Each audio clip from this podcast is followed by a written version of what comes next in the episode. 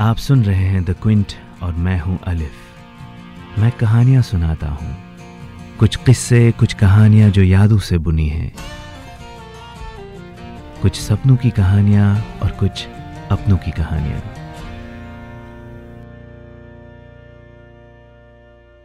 आज की कहानी का नाम है मेरे कुछ सवाल। अब कहानी इमेजिनेटिव है या रियल, वो आप तय करेंगे। मैं तो बस कहानियां सुनाता हूं। शाम के करीब 9, 9:30 बजे थे। मैं पूरा दिन शूटिंग के बाद बुरी तरह से थक चुका था। आंखें बड़ा ज़ोर कर रही थी कि थोड़ी देर सो लिया जाए, पर कमबख्त आजकल आंखों की सुनता कौन है। वैसे भी हमारी लाइफ में थकना मना है। अभी तो कल के लिए स्क्रिप्ट रीडिंग बची थी और कल के सीन्स भी तैयार करने थे। मैंने स्क्रिप्ट खोला और पढ़ता गया। 9:30 से 10 बज गए, 10 से 11, फिर 12, फिर 2 बज गए। वक्त कैसे बीत गया खबर ही नहीं रही। दीवार पे टंगी क्लॉक में एक और घंटा बीत गया था। मेरी एक कोशिश हमेशा से रही है कि वक्त से थोड़ा आगे रह पाऊं। सोचा था कि घड़ी आधा घंटा आगे रखकर वक्त से आगे निकल जाऊंगा, पर बॉस वक्त हमेशा हराता गया। मैंने स्क्रिप्ट बंद किया और होटल के टेरेस पे चला गया। सितारों की जैसे दावत थी आसमानों में, जहां पे नजर जाती वहां पे तारे, और तारों के बीच में खूबसूरत सा गोल चांद। मैंने एक सिगरेट जलाई और चांद को तकता रहा। वही चांद था, वही मैं और वही आसमान। पर एक चीज मिसिंग थी, वो थी मेरी स्माइल।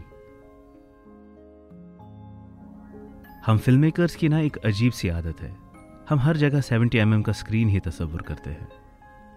वो चांद भी मेरे लिए 70 mm का स्क्रीन बन गया, और मैं जैसे किसी खाली थिएटर में बैठे हुए अकेले अपनी माजी की फिल्म देख रहा था।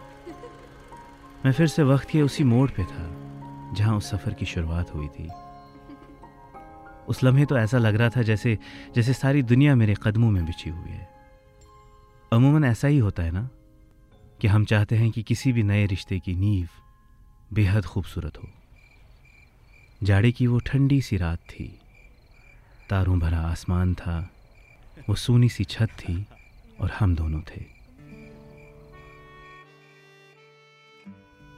वो आदतन हमेशा तारे गिनती रहती थी और मैं उसे आंखों के किनारों से चोरी छुपे देखता रहता था।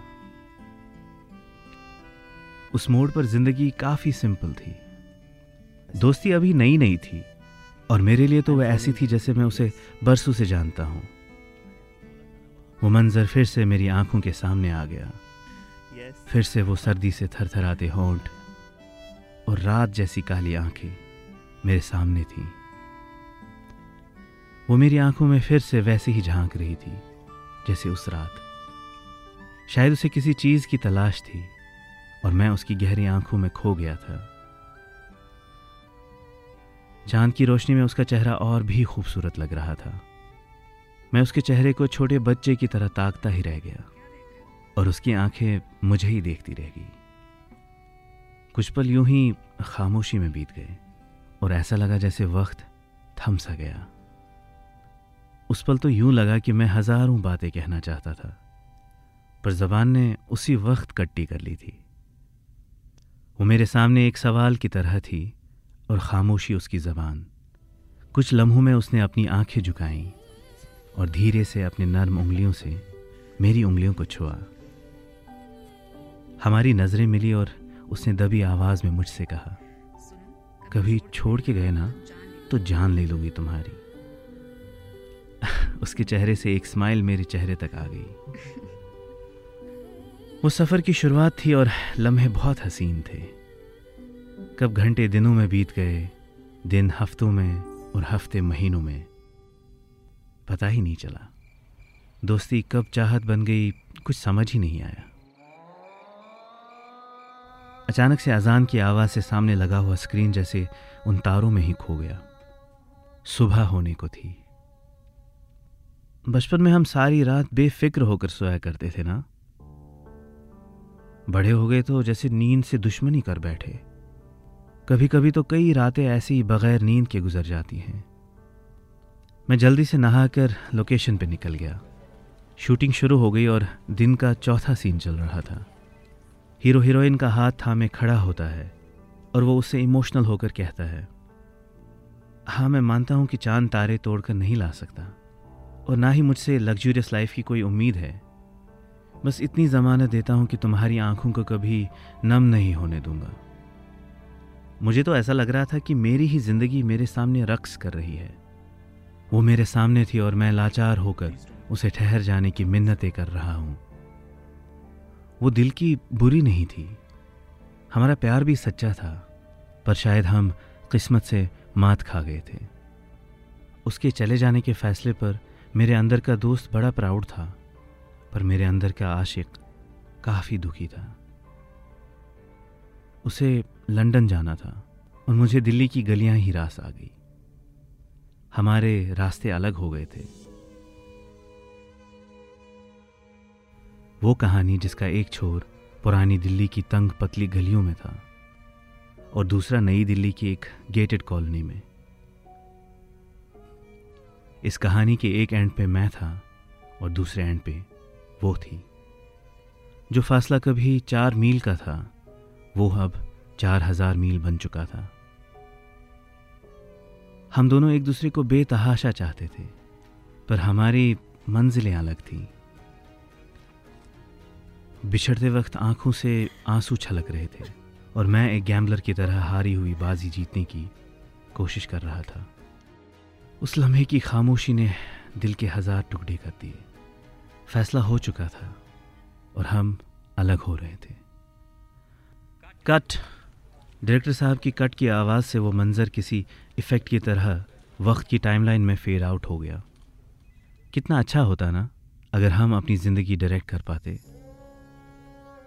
कुछ सीन्स निकाल देते, कुछ रीशूट करते, किसी स्क्रिप्ट की तरह अपनी तकदीर खुद लिखते, अपनी ज़िंदगी के विलन्स को निकाल बाहर करते और खुशियों की लोकेशन पे अपने आरज़ों के सेट लगाते। कौन सा शख्स ज़िंदगी में एंट्री करता और कौन एग्ज़िट करता हम खुद डिसाइड करते, पर बॉस ज़िंदगी पे किसी की नहीं चलती।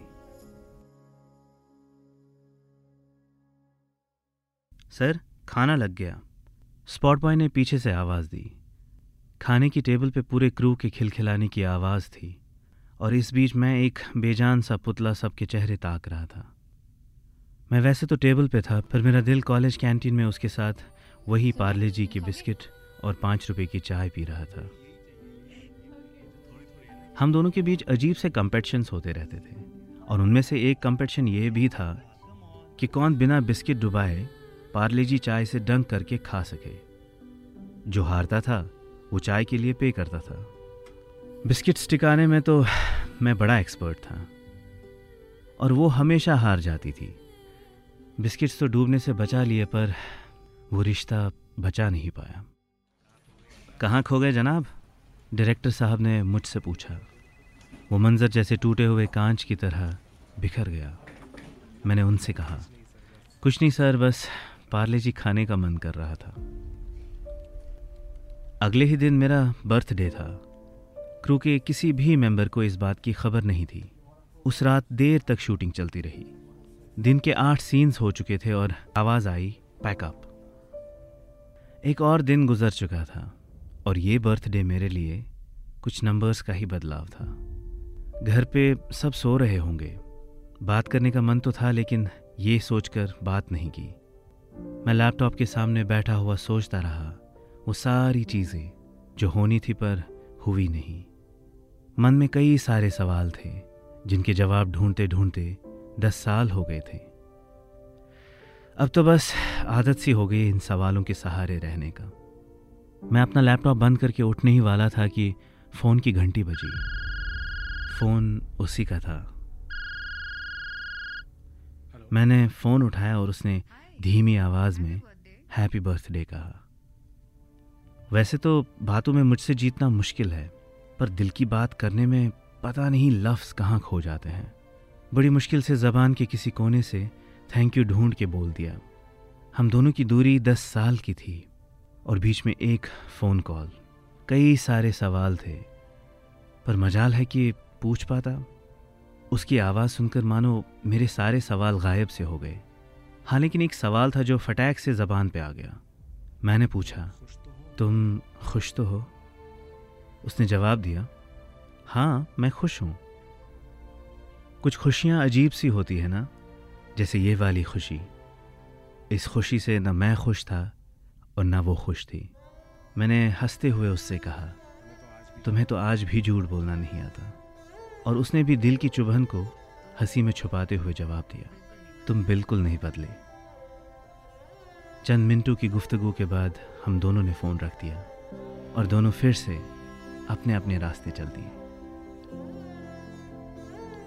बस ये थी आज की कहानी।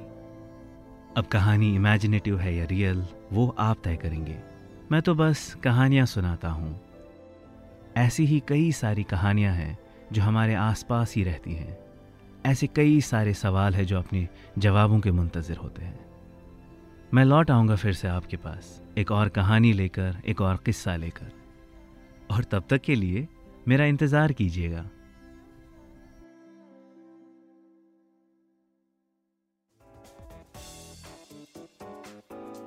Thanks for listening. Log on to the Quince website and check out our other podcasts.